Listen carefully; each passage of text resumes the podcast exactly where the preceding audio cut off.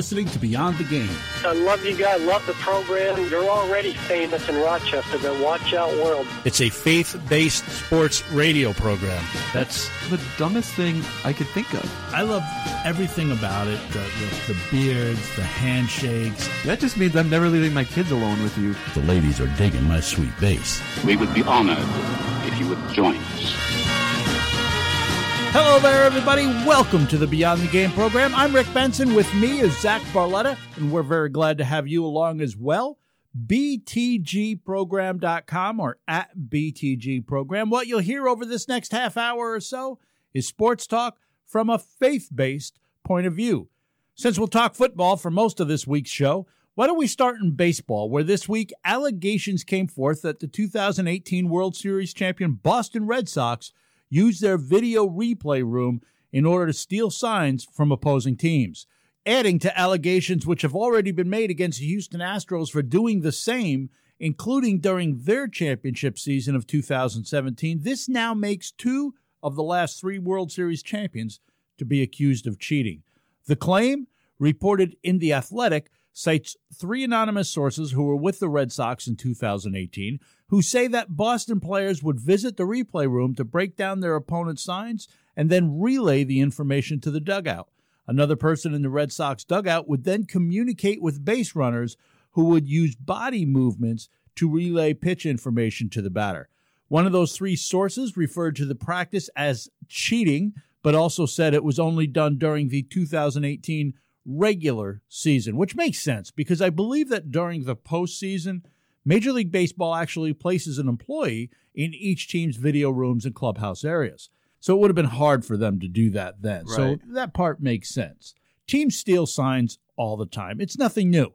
But I guess my take is that if it's on the field, done without the use of electronic mm-hmm. spy equipment, then it's on the team giving the signs to get better signs. I've never really understood the unwritten rule against sign stealing. Just like a pitcher getting upset when he gives up a home run and throws a pitch at the batter, make a better pitch. Get better signs. Don't get lazy. But when you are spying with cameras and using some sort of elaborate signal system to relay that information, then that's something altogether different. Mm-hmm. And what makes both the Astros and Red Sox situations significant is not only that they did it during their championship seasons, which just looks bad, but that they occurred after the commissioner's office released a memo to all teams clarifying the rule and warning of increased awareness of it. This memo from September 15, 2017 stated how seriously MLB would take any future violation of the regulations regarding use of electronic equipment or the inappropriate use of the video replay room. MLB said in its response to The Athletic, they are taking the allegation seriously and are investigating. Recent reports are saying that Major League Baseball is close, perhaps within the next week or two, of announcing their punishment against the Astros, who are accused of continuing to use electronics even after the memorandum. And one would think that Red Sox manager Alex Cora, who was also the Astros bench coach in 2017, thus linking him to both situations, well, he could be facing discipline and perhaps even harsher discipline than that of the Astros or any of the Astros for his part on, in both cases, if indeed it's determined that he indeed had a part. Now, many of our regular listeners know that sitting in this studio are two Yankees fans, though I can assure you that I am not piling on the two teams that ended up eliminating the Yankees from the playoffs these last three years. My opinion is based on two things. One, that it makes baseball, my favorite sport, look bad when two of your champions in three years have been shown to have been cheating, that looks bad. And secondly, many fans will just lump the Yankees into these allegations and maybe even many other teams as well, saying that everybody does it. But frankly, everybody doesn't do it. Right. At least not this way. And until there is evidence that a team has done something like this, as there is with the Astros and there is with the Red Sox, then it is unfair to name any other team just because, say, you're a hater of that team or you're a hater of the New York Yankees. It, it's not fair. You can't do that. It's a weak argument. Now, that said, baseball did put the Yankees in a bad spot, at least in my opinion, anyway. Back in 2017, when Major League Baseball released that original memorandum, it was part of an investigation which resulted in them fining the Red Sox an undisclosed amount for using Apple Watches to share signs stolen from the Yankees. Now, they also fined the Yankees a lesser amount, only saying that the Yankees had violated a rule governing the use of a dugout phone. There was no mention of cheating or that anyone had accused the Yankees of cheating. What has since been revealed is that someone on the Yankees used the dugout phone to call replay and simply ask if a particular pitch was a ball or a strike. Which, by the way, this happened long before 2017. Yeah, it was several years ago. And, uh, you know, a lot of people have seen, like you said, the Yankees and Red Sox both got fined. And the people say, well, they're both doing it. Who cares? And they're for very different violations. And the one that the Yankees were fined for is in no way cheating in any shape or form. Baseball felt like they had to penalize the Yankees because technically it was a violation, but it wasn't sign stealing and it wasn't using electronics to do it. The Red Sox also accused the Yankees of using a Yes Network camera to steal signs, but baseball found that those claims they, they were invalid. According to the report in The Atlantic, MLB is further investigating claims that the Red Sox used their video replay room in 2018 and that the Yankees did the same beginning in 2015, which maybe they did, but nobody has come forth saying that they did, as they have with the Astros and they have with the Red Sox. And the key, too, is if they find that the Yankees did it in 2015, that was before the commissioner made it illegal. The Astros and Red Sox use of the cameras to, to, to steal signs was after it was made illegal. And for the Red Sox, it's especially bad because as you said, in 2017, they got uh, caught doing the Apple Watch thing to steal signs and transfer signs. And as part of their punishment, the commissioner came out and said they have agreed and promised me that they won't have any scandals like this in the future, that this is the end of it. And of course, now we're finding out that quite likely the very next year they did worse. So I would expect the punishment on the Red Sox, if it's proven to be true, to be quite severe. I imagine that they're there's maybe a number of teams stealing signs, maybe even using cameras to do it. I'm not so naive to think that the Yankees are above such things. But I think what is important is which clubs continued to do so after the September 2017 memo when Major League Baseball clarified its stance and their intent to severely punish future infractions which utilized electronic devices.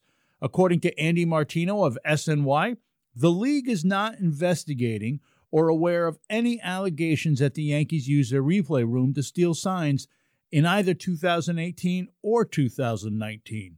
Martino also reported regarding the allegations against the 2018 Red Sox, one rival player summed it up when he said everyone knew the Red Sox were doing something. Of course, I wouldn't be shocked if someone eventually did come forward with evidence that the Yankees or any other team cheated in 2018 or 2019 as well. Right. Though it's only been the Astros and Red Sox so far, you know, people are always looking for an edge. And sometimes the temptation to cut corners to get that edge is too much to pass up, especially when money's involved. You may face such temptations all the time. It's a question of integrity. As Christians, God expects us to do the right thing. James 4:17 says therefore to one who knows the right thing to do and does not do it, to him it is sin. Christians are commanded to speak with truth, which I think means both verbally as well as with our actions. Ephesians 4:25 says, "Wherefore, putting away lying, speak every man truth with his neighbor, for we are members one of another." When the pressure is put on, as I'm sure it is in every single game in professional sports, what we're made of will always reveal itself and show who we really are. Do you say one thing and then do another? Do you show up for church each week and then at work cheat or cut corners? Do you act honestly even when no one is around? People with integrity are consistent, regardless of who's around, the circumstances they find themselves in, or the amount of pressure they're under. They consistently do the right thing. They do the things they know that are glorifying to God. And whether you realize it or not, people are watching, Christian. What message are you sending those people? Is it one that consistently says you live for Christ? Or does the message you send give people reason to doubt you? When something like this pops up in your life, as it has for the Red Sox and the Astros, and maybe even the Yankees, would what people know about you convict you, or would it exonerate you? How we live our lives publicly is typically formed by how we live our lives privately. Faithfulness to God in your private life, well, it's critical. It's where the foundation for living with integrity is set. We need to relate to God on the heart level, not based on image, not based on appearance. By that I mean we need to determine in our hearts before we take action that we will conform our thoughts, our attitudes, our words, and finally our deeds to the Word of God. Romans chapter 12, verse 2 says, And do not be conformed to this world, but be transformed by the renewing of your mind, so that you may prove what the will of God is, and that which is good and acceptable and perfect. Character isn't who we say we are. You either have it or you don't. It's doing the right thing regardless of what others think. It's doing the right thing and standing strong, often alone. It's courage under pressure. Coming up next is this week's Red Hawks recap brought to you by Roberts Wesleyan College. And still to come, Zach will present his shenanigan statements as well as our You Like That segment. Hope you'll stick around along with Zach Barletta. I'm Rick Benson. This is the Beyond the Game program.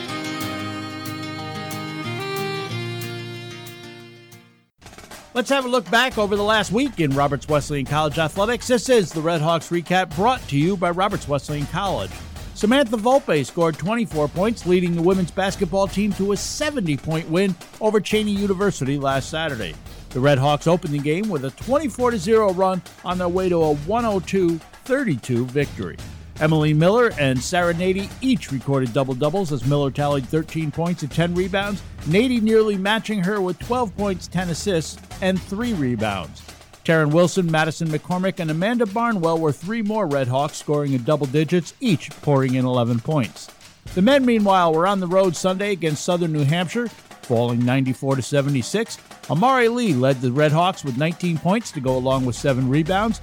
Damani Smith added 16, Armand Nasiri 11, and Reggie Clark 10 in rounding out the list of Red Hawks scoring in double digits. Coming up on Sunday, January 12th, Queens College comes to town to take on the Red Hawks. Women tipping off at 2 p.m., followed by the men at 4 p.m. And looking down the road just a bit, I want to let you know about a special night of Red Hawks basketball on Friday, January 24th, as it is FCA night at Roberts Wesleyan College. Come celebrate the local ministry of the Fellowship of Christian Athletes, together with other athletes, coaches, and local FCA huddles as they fellowship together and share what FCA has meant to them. That's Friday, January 24th, as the Red Hawks welcome in New York Institute of Technology, women tipping off at 6 p.m., followed by the men at 8. Contact FCA to register before January 22nd for free admission. You can get their number from their website, nyfca.org. That's nyfca.org. Mark your calendars to go on out and support the Red Hawks. They are, after all, the only Division II college athletics program in Rochester, and you can stay up to date with all the Roberts Wesleyan athletics action at their website, robertsredhawks.com. And of course, you can follow Roberts Wesleyan Athletics on Twitter at RWC Redhawks. This has been the Red Hawks Recap presented by Roberts Wesleyan College. Do you know an athlete whose participation in athletics is vital to their college choice? Then consider telling them about Roberts Wesleyan College. Hi, I'm Dr. Deana Porterfield, president of Roberts. We field 17 varsity sports and offer the only NCAA D2 program in Greater Rochester. Our teams have won six conference titles and reached three NCAA national championship appearances. Help the athlete you know to take their game to the next level. Visit roberts.edu. It took me a long time to be able to say Chandler has cancer because that is such a scary word. When St. Jude finds something that works well with a certain cancer, they share that with everybody. And knowing that we don't have to pay for all of the medical expenses, that's huge. We just have to worry about helping Chandler, and he's just my heart. St. Jude Children's Research Hospital. Finding cures, saving children. Learn more at stjude.org.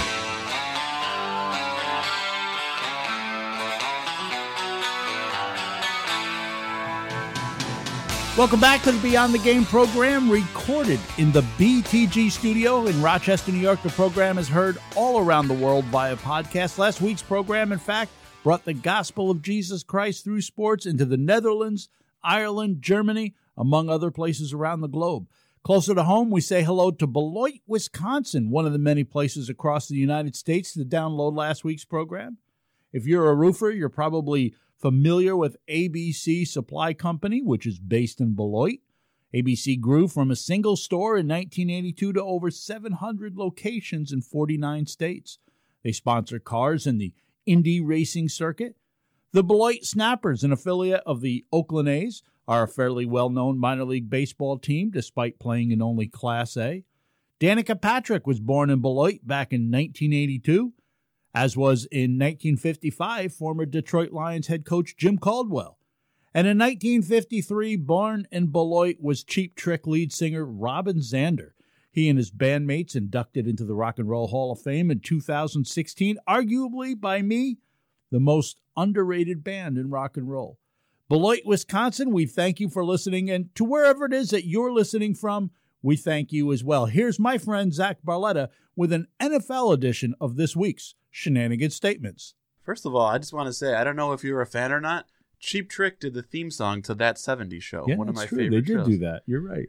Number one, Tom Brady will leave the Patriots in free agency. Uh, shenanigans. I think when all is said and done, it's still the best situation for him. I think it's still the best situation for the Patriots. Yeah. And I think after the way the season ended, he'll want at least one more shot to go out on top. Mhm. But that said, the Patriots, they're going to have to be willing to pay him. And I think they will because Brady is holding all the cards. Their backup is Jason Stidham, uh, Jarrett Stidham, excuse me. You didn't even know his first name. That's how insignificant it is. last year's fourth round pick. I do think Tom Brady would have a pick of several teams if he decided to go elsewhere, but I'm just not sure any offer him a better opportunity than New England. It'll be interesting to watch, but I don't think he leaves. I say shenanigans as well. I actually think, um, based on what I've read, it's more likely that Belichick leaves the Patriots than that Tom Brady does this season. And it sounds like Tom Brady is almost family to Robert Kraft. And Robert Kraft has actually said as much. He's, he's like my son, he said to people. And when Belichick traded away Jimmy Garoppolo and some of the backup quarterbacks that he's traded away, because Robert Kraft told him to do it. Belichick was apparently ready to move on from Brady in 2017. Uh, you know, the Patriot way is to get rid of a guy a year early rather than a year late. We've talked about that before. If Robert Kraft has any say, and he should because it's his team, if Tom Brady wants to play, Robert Kraft will make sure he plays in New England. So, um, and he's already said he's going to play, so I would expect it to be in New England, which opens up the door of does Bill Belichick go somewhere else where he has more control? So it's going to be an interesting situation to monitor, but I do think we see Brady back in New England. Number two, the Buffalo Bills season is a success, even though it ended with them blowing a 16 point lead in the wild card game. Well, you're the biggest Bills fan I know, so what do you think? it's going to sound like a homer take, but I, I agree. I think, you know, going into the season, a lot of people were picking them for, you know, 5 and 11, 6 and 10. Maybe some of the more generous takes were 9 and 7. Uh, there were a few guys, a few Bills friendly guys out there that predicted the 10 and 6 record, but they significantly overachieved in terms of what people expected their record to be. Several of their young players took steps to becoming legitimate superstars. Uh, I think of Tre'Davious White and Matt Milano on the defense, Tremaine Edmunds, what they've brought. Terrific seasons. Yeah, and, and a championship level defense. Josh Allen, you remember when we talked about the Bills before the season in our preview show, and you said the Bills make the playoffs if, and I said Josh Allen levels up. And I think we saw him level up somewhat this year. I mean, he didn't throw a lot of interceptions, and half the interceptions he did throw all came in one game. Still fumbled a little bit much, but, you know, I thought he played a lot better. He limited the turnovers and stuff, and, you know, the team won 10 games with him at quarterback. There's something to be said there. So I think the arrow is pointing up. I think that all along the plan was to contend in 2020 anyways. They still have that 90 million in cap space and I believe nine draft picks this year. So uh, I think I think it was a success, and I think we're going to see the trajectory continue in an upwards direction. Yeah, I agree. It was a success. It was a great season filled with a number of positives, another step forward. Plus, they now have a playoff game under their belt. Yeah. The confidence of knowing that they can compete with quality teams.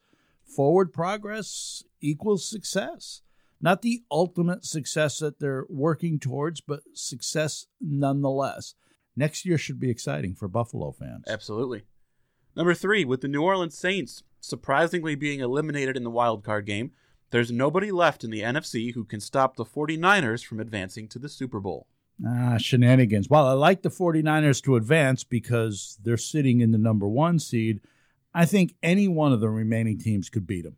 It won't be easy to do, especially going into San Francisco, but I, I listen, they're not unbeatable. And remember, they're a pretty young team too without playoff experience. Yeah. So if they went full second half Bills on us, Mhm. would you really be all that surprised?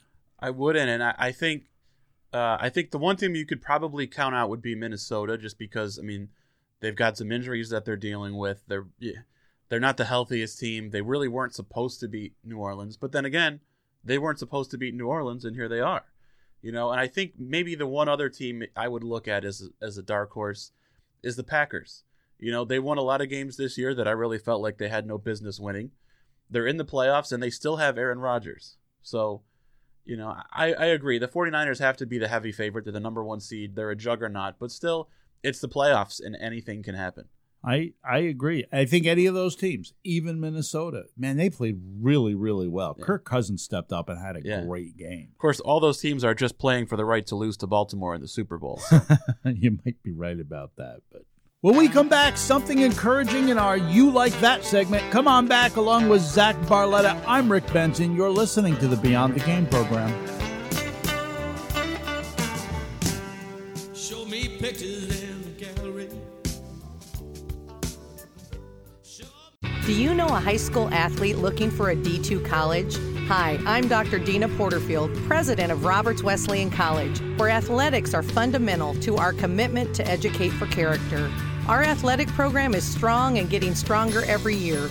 We offer 17 varsity sports, from lacrosse and basketball to track and field and soccer, and the only Division II athletic program in the area. Tell the young athlete in your life about Roberts. Visit roberts.edu. Hey, everybody, it's Benson. You probably know that Beyond the Game is a different kind of sports talk radio program. Sports conversation and Bible verses mixed together? Why would anybody do that?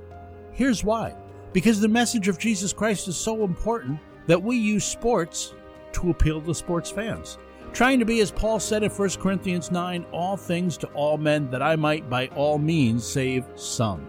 You see, all of us are sinners, and because we are, we can't get to heaven on our own merit. The Bible says in Romans 3:23 that all have sinned and come short of the glory of God. But it also tells us that God loves us. So much so that he sent his son who was the only one who never sinned and though he did not need to die, willingly did so on the cross as a sacrifice to pay the debt of all our sin. John 3:16 says for God so loved the world that he gave his only begotten son that whoever believes in him shall not perish but have eternal life. Why? Because God wants us all to be saved from an eternity in hell. 1 Timothy 2 4 says he desires all men to be saved and to come to the knowledge of the truth. But the good news is Jesus didn't stay in the grave. Instead, he rose again, defeating death and making it possible for us to go to heaven as a result of his righteousness. You see, that's the grace of God we want to tell you about. Sports Talk Radio allows us to bring that message of the forgiveness of sins to sports fans all around the world. Forgiveness of sins is available to all people everywhere.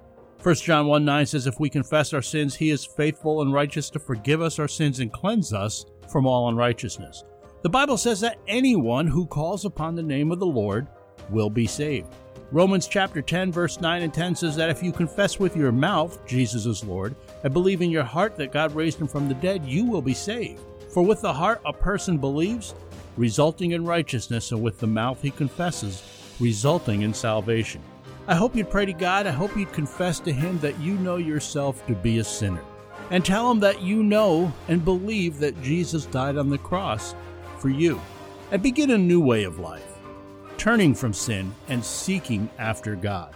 If you want to know more about what it means to be a Christian, you can visit our website, btgprogram.com. Thanks for listening and enjoy the rest of the show.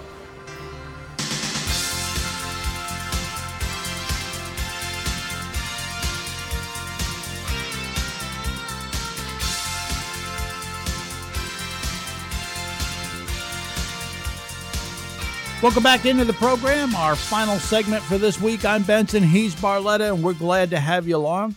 In Exodus chapter 20, verse 12, the fifth of the Ten Commandments says, Honor thy father and thy mother, that thy days may be long upon the land which the Lord thy God giveth thee. Raiders running back Josh Jacobs, who as a child was homeless for a while, living with his four siblings and father in a car, honored his father this week by buying him a new home. The 24th pick of this year's NFL draft announced the purchase on a social media account, and the Raiders also tweeted out his dad's reaction to the generous gift.